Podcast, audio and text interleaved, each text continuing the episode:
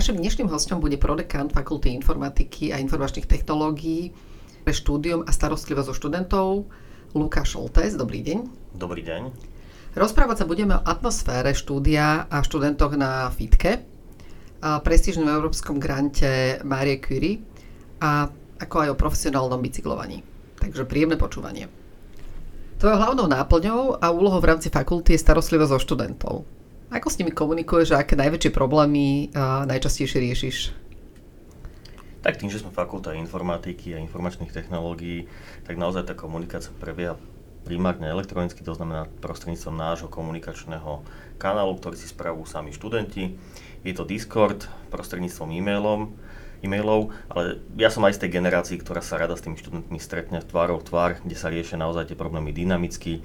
Predsa len ten e-mail, alebo tá komunikácia prostredníctvom Discordu je ochudobnená o tie emócie, ktoré prirodzene do komunikácie patria, takže za mňa uprednostňujem osobnú komunikáciu. Vraj aj o 11. večer si ochotný odpovedať študentom na rôzne otázky a dotazy, je to tak? Je to tak, Takže osobne o 11. radšej nie, ale prostredníctvom toho Discordu a iných komunikačných kanálov, čisto e-maily, väčšinou som k dispozícii o tej 11. Je to práve aj s tým spojené, že naozaj ten, ten rozvoj informačných komunikačných technológií je dynamický pred pár rokmi sme si možno nevedeli predstaviť to, že vám dojde e-mail do telefónu, že budete k dispozícii hneď, ale práve tento pokrok zapričinil aj to, že som k dispozícii o 11. To znamená, keď mi niekto napíše Discord alebo e-mail, väčšinou si to prečítam ešte o tej 11. v noci, nedá mi to a odpoviem aj vtedy. Máš nejaké vtipné historky so študentami, že na čo sa stiažovali alebo potrebovali nejaký problém riešiť? Tých vtipných histórií je pomerne viacej, ale to, čo zase vám môžem povedať, je hlavne to, že ja som sám, alebo teda sme dvaja prodekani pre štúdium a komunikujeme s viac ako tisíc študentmi. E, väčšinou, keď im niečo chceme odovzdať, nejakú tú dôležitú informáciu, tak to robíme formou hromadného e-mailu. A tam si musíme dávať jeden veľmi veľký zásadný pozor, že vy keď sa snažíte niečo vysvetliť takému veľkému počtu ľudí, takému počtu študentov, tak naozaj si musíte dať veľký pozor, aby ten e-mail alebo tá správa, ktorú chcete odovzdať, bola naozaj zrozumiteľná a pochopiteľná pre všetkých. Lebo keď niečo také neurobíte, tak začnete mať problém s tým, že predstavte si, že vy pošlete večer o 11. napíšete dlhý e-mail, ktorý si dvakrát prečítate a niečo ste zabudli a teraz to pošlete 1100 študentom. Vy ste sám, alebo ste možno, že dvaja. V zápäti oni si to prečítajú a povedzme, že len pri tisícke 10% ľudí niečo vyhodnotí inak, ako ste to mysleli a zrazu vám na tento e-mail dojde 100 e-mailov tak to sa vždy tak zasmejem a pomaly sa aj naozaj snažím ten e-mail, alebo snažím sa tak komunikovať veľmi precízne, aby som sa vyhol týmto všetkým vtipným veciam, keď o 11. večer zrazu si poviete, že idete spať a dojde vám večer 100 e-mailov. Ale nejaké vtipné výhovorky, alebo... V... Tak tie vtipné výhovorky, to primárne naozaj býva pri tom odovzdávaní zadaní alebo pri odovzdávaní záverečných prác. Nemáme internet, vypli nám elektriku. Možno to znie vtipne, ale niekedy naozaj sa to stane a práve to je to, že my sa študentov snažíme veľmi učiť tej férovosti. To znamená, že ak takáto situácia aj nastane a naozaj je podložená rôznymi dokumentáciou, či z elektrární od poskytovateľa internetu, tak tým študentom vyhovieme, vyhovieme v ústrety. Tých vtipných historiek v rámci výučby mám pomerne viacej, ale mám tak, takú zásadu so študentami a tá je tá, že čo sa stane na hodine, tak to vždy zostane aj na tej hodine, kde sa to stalo. Aký je pre teba ideálny uchádzač o štúdium na FITke? Neviem, či úplne ideály existujú, ale uchádzač alebo človek, študent, študentka, ktorý mali ísť na fitku, by naozaj mal byť človek, ktorý je hladný po vedomostiach, hladný po vzdelávaní a mal by mať otvorenú mysel. Nemal by to byť človek, ktorý je uzavretý, to znamená nie je ochotný príjmať nové pohľady, nie je ochotný príjmať nové výzvy, ale mal by to byť naozaj taký človek, ktorý, ktorý proste chce sa niečo naučiť, chce sám seba rozvíjať a je otvorený získavaniu vedomostí, je ochotný pracovať na projektoch, je ochotný pracovať sám na sebe. A väčšinou platí, že podľa seba súdim teba, že ako to je u teba, ako to máš ty sám, že sa učíš a si hlad, hladný po, tých, po tom vzdelaní, vedomostiach. Dala si mi pomerne takú ťažkú otázku, ale určite áno, lebo sám seba naozaj považujem za takého človeka, ktorý je veľmi dynamický, veľmi rád sa posúva vopred, svojím spôsobom taký ambiciózny, naozaj nerad stagnuje na jednom mieste a posúva, posúva sa vpred. Na Discorde máš svoj pre, pre, prezivku uh, Sabotáž. Ako si k nej vlastne prišiel? tak toto je taká veľmi vtipná historka. Tá, tá prezivka má možno, že už toto aj bojím vysloviť skoro 20 rokov. Áno, je to pomerne dlhá doba, tu si človek uvedomuje, ako, ako ten čas rýchlo plinie. A tá prezivka súvisí s tým, že v tých mladších časoch, ešte v časoch základnej a strednej školy, tak mňa veľmi lákala horská cyklistika. Naozaj veľmi, veľmi. Až tak, že som sa tomuto športu začal venovať. Začal som ho robiť tak poloprofesionálne a jeden z tých, z tých profesionálnejších bicyklov, ktorý som mal, bol práve označený sabotáž a dres, ktorý som nosil a kde teda bolo veľkým napísané sabotáž, sa stal takou mojou súčasťou. A ono to aj súviselo s tým, že tá horská cyklistika naozaj v tej záťaži, keď sa vykonáva, tak jednoducho tie bicykla alebo tie komponenty ničíte. A to, čo sa možno mojim kamarátom, keďže oni robili ten šport tak neprofesionálne, zdalo byť nezničiteľné, tak u mňa to malo životnosť e, možno pár Pretikov. dní, a pri najlepšom pár týždňov a tam to vlastne vzniklo, že je to sabotáž kvôli tomu, že naozaj tie komponenty na, tej hors, na tom horskom bicykli boli pomerne často majú, sabotované. Majú k tomuto aj študenti alebo ľudia, ktorí s tebou na Discorde komunikujú nejaké vtipné konotácie?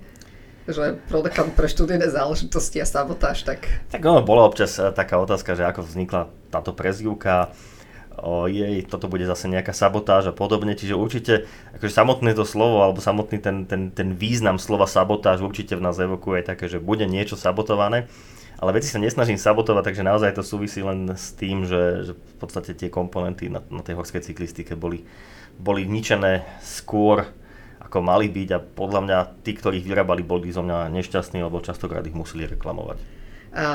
A poďme sa vrátiť späť k fitke. Aká je tvoja vízia uh, fitky o 4 roky z hľadiska študijného zamerania? Fitka je jedna jediná informatická fakulta, čiste informatická fakulta na Slovensku. Tá vízia, ktorú ja mám, prechádzame v podstate do ďalšieho, ďalšieho štvoročného obdobia, je, aby sa nám naozaj podarilo vybudovať úspešný anglický študný program, kde zvýšime kredo fakulty v medzinárodnom porovnávaní. Plus naozaj aj to, aby, aby študenti, ktorí sú zo Slovenska, študovali doma a nie v zahraničí. Ja som pôsobil aj na zahraničných vysokých školách a možno neskôr vysvetlím, že či naozaj sú lepšie, v čom sú možno že iné a aký je prístup toho tých študentov. V čom sú teda iné? Dostal si nedávno medzinárodný grant Marie Curie, čiže chodíš do Čiech a do Talianska, tak v čom sú tie zahraničné školy iné? No, nedávno, už je to myslím v roku 2015 alebo 2016. Uh, bolo to tak, že áno, dostal som grant Marie Curie, v rámci ktorého som pôsobil na Českej univerzite a na Talianskej univerzite. Takže myslím si, že to, to porovnanie, ktoré teraz urobím, mám také zo skúseností. Ja to vidím, že tým, tým hlavným problémom slovenských vysokých škôl sú ako keby tie internáty alebo to zázemie, ktoré študentom poskytujú. Jednoducho naozaj, keď máte na fakulte alebo v škole pôsobiť veľa hodín, máte sa vzdelávať, máte sa učiť, tak potrebujete na to prostredie. A naši študenti alebo aj uchádzači, ktorí k nám chodia v rámci dňa otvorených dverí, si myslím, že sú presvedčení o tom, že naozaj tie priestory, ktoré im fakulta, fakulta poskytuje, sú nadštandardné a ja ich porovnám aj s českými univerzitami. Nenašiel som v Čechách, a mám tie univerzity naozaj pochodené, univerzitu, ktorá by na tom bola nejak zásadne lepšie ako je naša, naša fakulta. Takže toto máme, poviem, že naozaj vynikajúco zvládnuté, je to top a neustále tie priestory sa snažíme modernizovať. Aj teraz, v priebehu leta, keď si niektorí myslia, že máme dlhodobé dovolenky, tak, tak sme pomerne častokrát na fakulte, pracujeme, snažíme sa tú fakultu zveľaďovať, aktuálne sa opravuje strecha, zariaduje sa nová učebňa a podobne. Čiže, čiže to zázemie z pohľadu priestorov fakulty, myslím si, že máme zvládnuté pomerne dobre. Ale to, kde ako keby to slovenské vysoké školstvo troška tak pokrývkáva, sú práve tie internáty. Vy ak jednoducho 8, 10, 12 hodín strávite naozaj vzdelávaní sa v prednáškových miestnostiach, tak chcete dojsť do príjemného prostredia, ako keby oddychnúť si a neriešiť také tie bežné problémy. A tu tie internáty jednoducho potrebujú naozaj obrovskú, obrovskú finančnú injekciu. Jednoducho tu ten investičný trh máme veľký. Čiže potrebujeme sa vyrovnať internátmi západným školám. To vidím ako najväčší problém. Slovenského vysokoškolstva, potom čo dotiahnete ten anglický program, tak máš pocit, že hlavný problém konkurencieschopnosti slovenských vysokých škôl bude v tom, že aké zázemie dáva študentom potom, lebo ináč ten anglický študný program to je vízia, ktorú, má, ktorú máme za pár rokov. Budeme sa samozrejme musieť zam, zamýšľať aj nad tým, uh, ubytovanie pre týchto zahraničných študentov, a podobne. Takže, takže je to taká systematická práca, možno neviem úplne na všetky tie otázky odpovedať hneď. Proste máme víziu postaviť anglický študný program a moja vízia je naozaj, aby sme aj tlačili aj, aj na vládu Slovenskej republiky, lebo stále počúvame slovenské vysokoškolstvo a vysokoškolstvo, školstvo je naša priorita. Len častokrát tie kroky vidíme ako keby iné. Ja poviem aj v histórii, viete, ako keby minister e, predstavuje určitú váhu, vážnosť. A keď minister školstva hovorí, že slovenské vysoké školy sú zlé, a v zapätí na tieto vysoké školy dojde a opýta sa nás, no prečo máte toľko, prečo je toľko detí na Slovensku, študentov, ktorí odchádzajú do zahraničia. No veľmi jednoducho, lebo ak minister hovorí, že sú zlé ako autorita, tak potom nemôže očakávať, že tie, na tých vysokých školách tí študenti ostanú. Ja hovorím, že naše vysoké školy sú naozaj dobré, porovnateľné pri všetkej vážnosti so všetkými zahraničnými vysokými školami. To, čo u nás je troška nedostatkové, sú internáty. A to je tým spoločným cieľom, ktorý by sme mali mať my a Ministerstvo školstva a vláda Slovenskej republiky, aby sme jednoducho tieto internáty dobudovali, zlepšili a aby tí študenti mali takéto rodinné prostredie, kde po náročnom dni vzdelávania a učenia sa môžu načerpať energiu a oddych na nasledujúci deň. Čo ženy a fitka? Ženy a fitka Spomínam si na takú... Št- koľko máte percent študentok momentálne? Sme niekde na úrovni okolo 10 až 14 Ja si spomínam na takú vtipnú historku, ktorá sa stala na jednom nemenovanom rádiu, teda moderátorka hovorila, že IT, či to je vhodné pre ženy, či to nie je vhodné pre ženy. Ja som nabral tú odvahu a do tohto rádia som im zavolal, že teda moderátorke odporúčam, aby si podala k nám prihlášku a možno sama do toho, do toho vnikla, že ako, ako to štúdium funguje a ako, ako sa realizuje a kde sme teraz spolu telefonovali a prislúbila, že teda poda si k nám prihlášku, žiaľ nestalo sa tak, ale ja ženy vnímam ako veľmi dôležitú súčasť IT. Prečo Jednoducho, alebo čím? Uh, tým, že ako keby dávajú nový rozmer a nový pohľad do informačných technológií. Čiže vnímam to naozaj, že, že ženy tu majú priestor, my spolupracujeme s IT v IT a neustále sa snažíme ten podiel žien v slovenskom IT zvyšovať. Keď sme tu mali uh, pána, pána dekana, tak uh, Ivan hovoril, že v každom krúžku, kde už sa nachádza tá žena, aj tí chlapci sa ináč obliekajú, tam samozrejme iná dynamika, takže čo z tvojho pohľadu prinášajú tie ženy na prednáškach alebo na cvikách? S týmto si dovolím naozaj súhlasiť. Je to, je, to, je to tak, že keď tie ženy naozaj sú v tých krúžkoch a jednoducho tí chlapci tam sú, tak tak, tak proste aj ten prístup, aj to správanie je iné. A presne tak, tí chlapci sa začínajú možno, že inak obliekať, začínajú sa tak inak správať, takže podľa mňa je to absolútne prirodzené.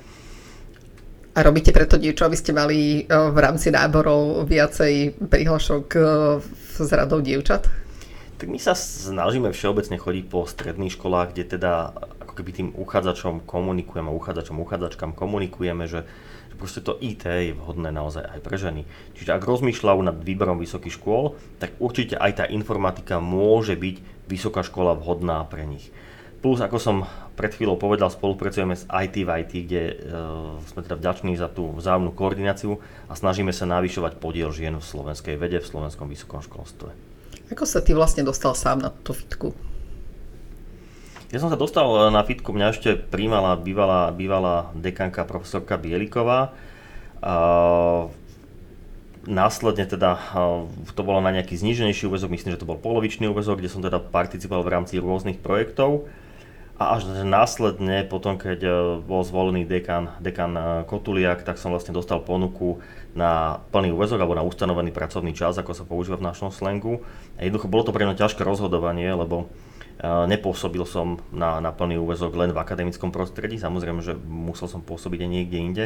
Rozhodnúť sa, že či sa ako keby vrátiť a venovať len akademickému prostrediu, alebo teda povedať si, že nie, nie, nie, budem sa venovať niečomu inému a to akademické prostredie si nechám len na tých 10, 20, 30 alebo 50% Čo závažilo, prečo sa rozhodol vrátiť do akademického prostredia?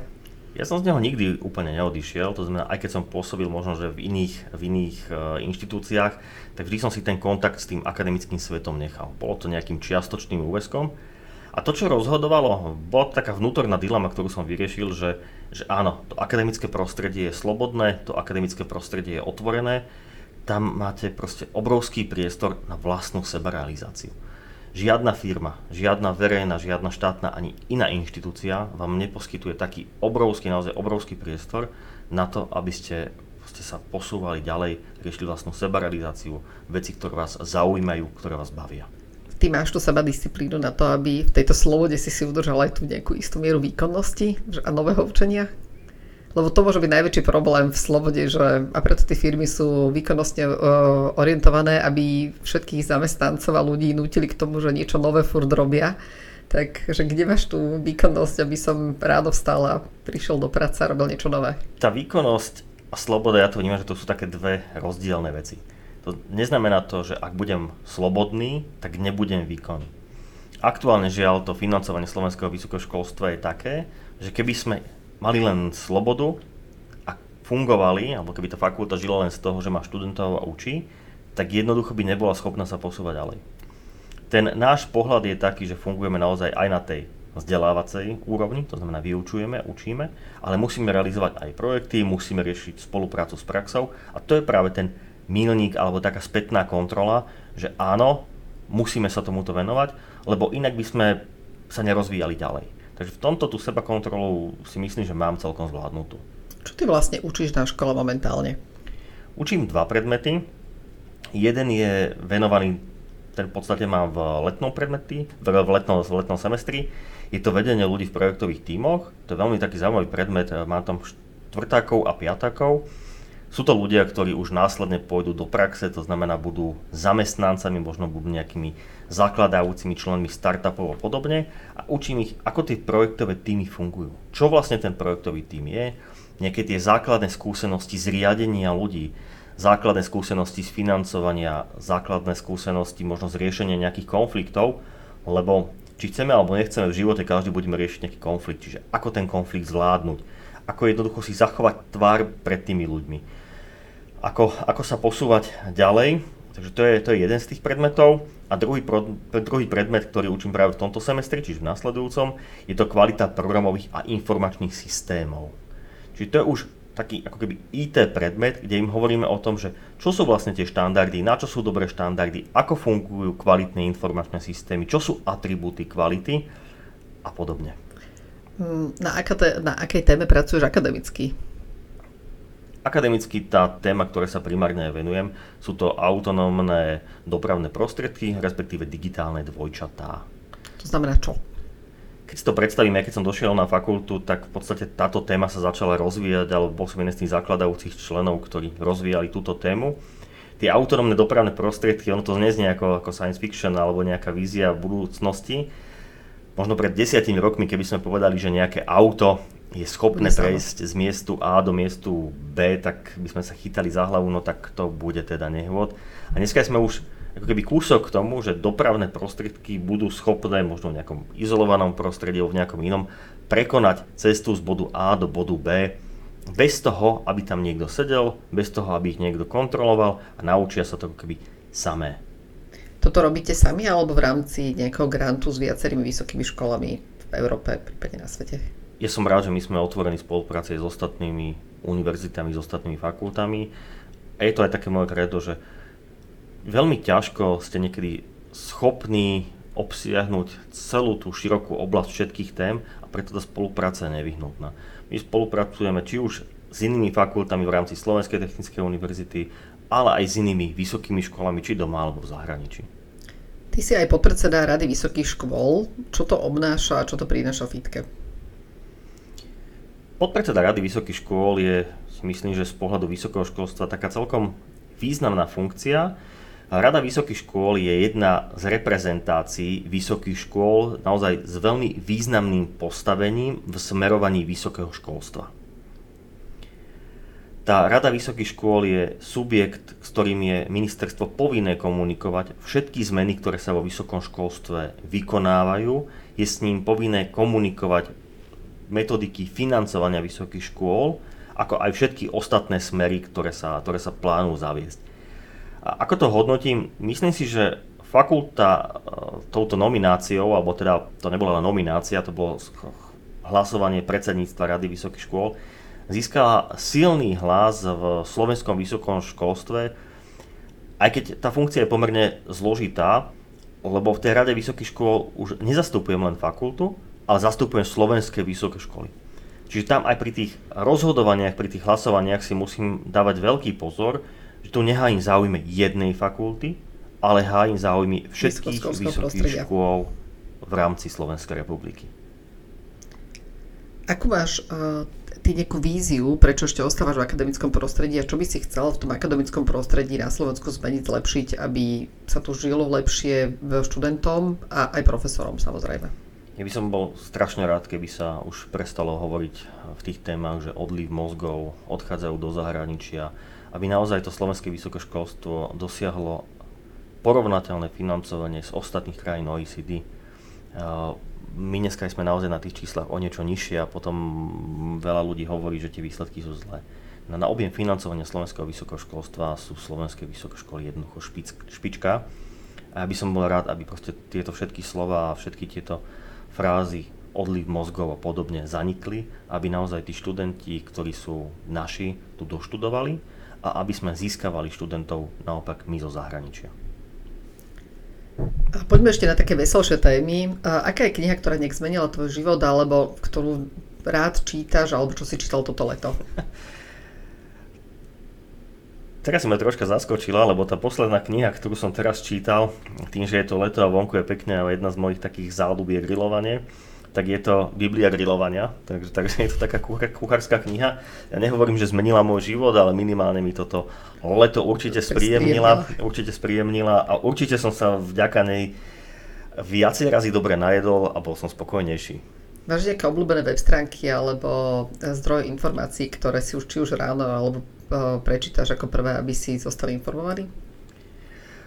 Ten deň alebo to ráno vyzerá tak, že áno, sadnem si do kuchyny, naranajkujem sa, prečítam si nejaké tie denníky, nasajem také tie prvotné informácie, ale tieto zdroje nepovažujem za nejaké vedeckého charakteru, to je len naozaj to, aby ste boli v obraze, čo sa asi v tom vysokom školstve deje, čo sa deje v tej politike a podobne.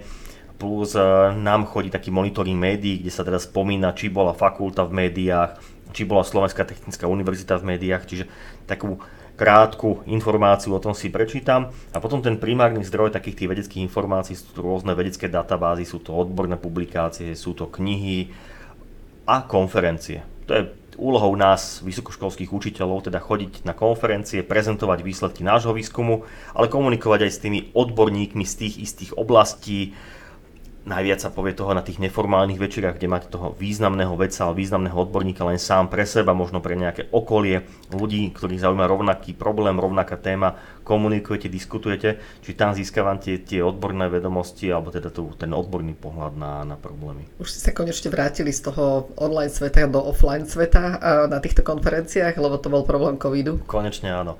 Ten online, ja hovorím, že pri komunikácii s ľuďmi sú tie emócie dôležité a v tej vete, v tom e-maili, možno niečo nahradíte emotikonom, nejaký, nejakú tú drobnosť, ale jednoducho nie je toto ono. Takže už ja som rád, že aj v tej výučbe sme ten online, nechcem povedať, že úplne zavrhli, má určité vhodné atribúty, ktoré si myslím, že je potrebné rozvíjať do budúcna venovať sa im, ale stále som rád, ak mám možnosť sa s tými študentmi stretávať z očí v oči.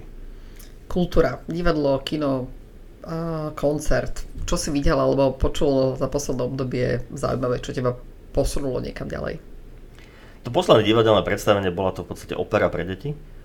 A napriek tomu, že to bolo určené pre deti, bol to v Slovenskom národnom divadle, tak mne osobne sa to veľmi páčilo. A bol to aj pre mňa taký pohľad, že, že ak chceme ako keby tú generáciu, ktorá príde po nás, venovať aj tej kultúre, tak musíme to poňať takým i ich svetom. Bolo to predstavenie Čert a Káča. Bolo, je super. Bolo to naozaj, bolo to veľmi pekné. A aj ja ako dospelý človek som si z toho mal veľa odniesol a myslím si, že proste tú kultúru a tie kultúrne aspekty máme povinnosť odovzdávať aj tej mladšej generácii. A krajina alebo miesto, ktoré ťa inšpiruje, alebo si videl a niečo ťa zaujalo? Je to také polarizované, že sú to také, že dva oddelené svety. Jeden z nich je určite Čína. Pocestoval som asi nie celú Čínu, ale značnú časť e, Číny. A je to naozaj pre mňa veľmi fascinujúca krajina, krajina proste, ktorá ako keby je obrovská, veľký počet ľudí, ale napriek tomu je to, je to funkčná krajina. A potom je to Amerika, ktorá rovnako je to obrovská krajina, má v podstate 51 štátov a tiež je kultúrne úplne odlišná. To znamená, vy keď naozaj prejdete z jednej časti Ameriky do druhej, tak tá kultúra je úplne, úplne iná. Čo ťa v tej Číne alebo Amerike zaujalo? Akože bol to viacej kultúra, alebo skôr to školstvo, alebo, alebo v čom to bol najväčší prínos, čo by si mohol či už doniesť na Slovensko, alebo v porovnať so Slovenskom? V Číne je to taká tá kultúra, ktorá si myslím, že je veľmi taká bohatá a mám pocit, že tí ľudia sú hrdí na, tú, na ten svoj vznik a na tú svoju kultúru a naozaj sú takí tí vlastenci.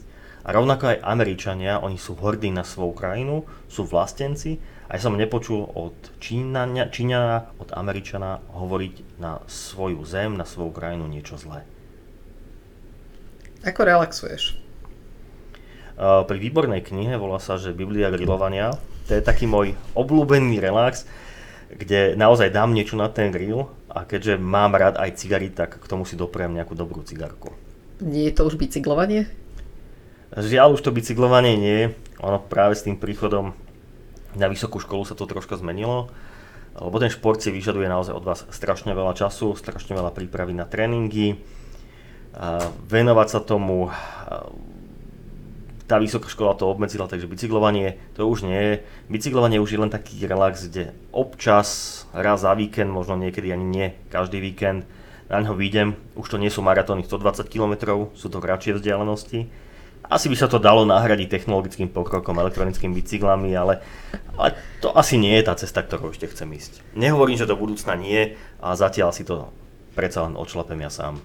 Čiže žiaden ďalší náhradný šport si ešte nenašiel, ktorý by bol to už sú skôr také, že hobby šport, e, sú to, je to volejbal, je to nejaký ten futbal, ale nic toho, čo by bolo dneska nejak profesionálne alebo poloprofesionálne. Ešte jedna otázka e, v tomto charaktere a to je, že v, pre študentov e, FITky organizujete raz mesačne hranie spoločenských hier. Z akého dôvodu toto vy ako FITka robíte, podporujete, že či je to podpora kreativity alebo vytváranie kolektívu, alebo čo je ten hlavný dôvod? Toto je jedna z oficiálnych podujatí, jedno z oficiálnych podujatí, čo organizujeme, my toho robíme o mnoho viac. My sa snažíme aj tie priestory, v ktorých sa teraz nachádzame, sú to priestory coworkingu, čiže vytvárať prostredie pre študentov, kde sa môžu stretávať, kde môžu riešiť rôzne spoločné problémy, projekty, čiže je to coworking, je to knižnica, sú to nové učebne, ktoré aktuálne teraz realizujeme. A to je to na bežný deň. Ten coworking je otvorený stále. Tu sú študenti cez víkendy, tu sú študenti vo večerných hodinách a podobne, ale tá oficiálna akcia, ktorú organizujeme, je to práve večer spoločenských hier a chceme, aby tí študenti sa stretli aj viacerí z iných krúžkov, pozoznamovali sa, komunikovali spolu, hrali tie spoločenské hry, rozprávali sa, riešili možno tie spoločné problémy. Ako náš pán dekan častokrát používa, že e, fitka je životný štýl, aby proste tou fakultou žili. Ďakujem veľmi pekne. Našim dnešným hostom bol prodekán uh, Fakulty informatiky a informačných technológií pre štúdium a starostlivosť so študentov Lukáš Šoltés. Ďakujem, Ďakujem veľmi pekne. Ďakujem veľmi pekne. Príjemný deň a tešíme sa na ďalšie podcasty.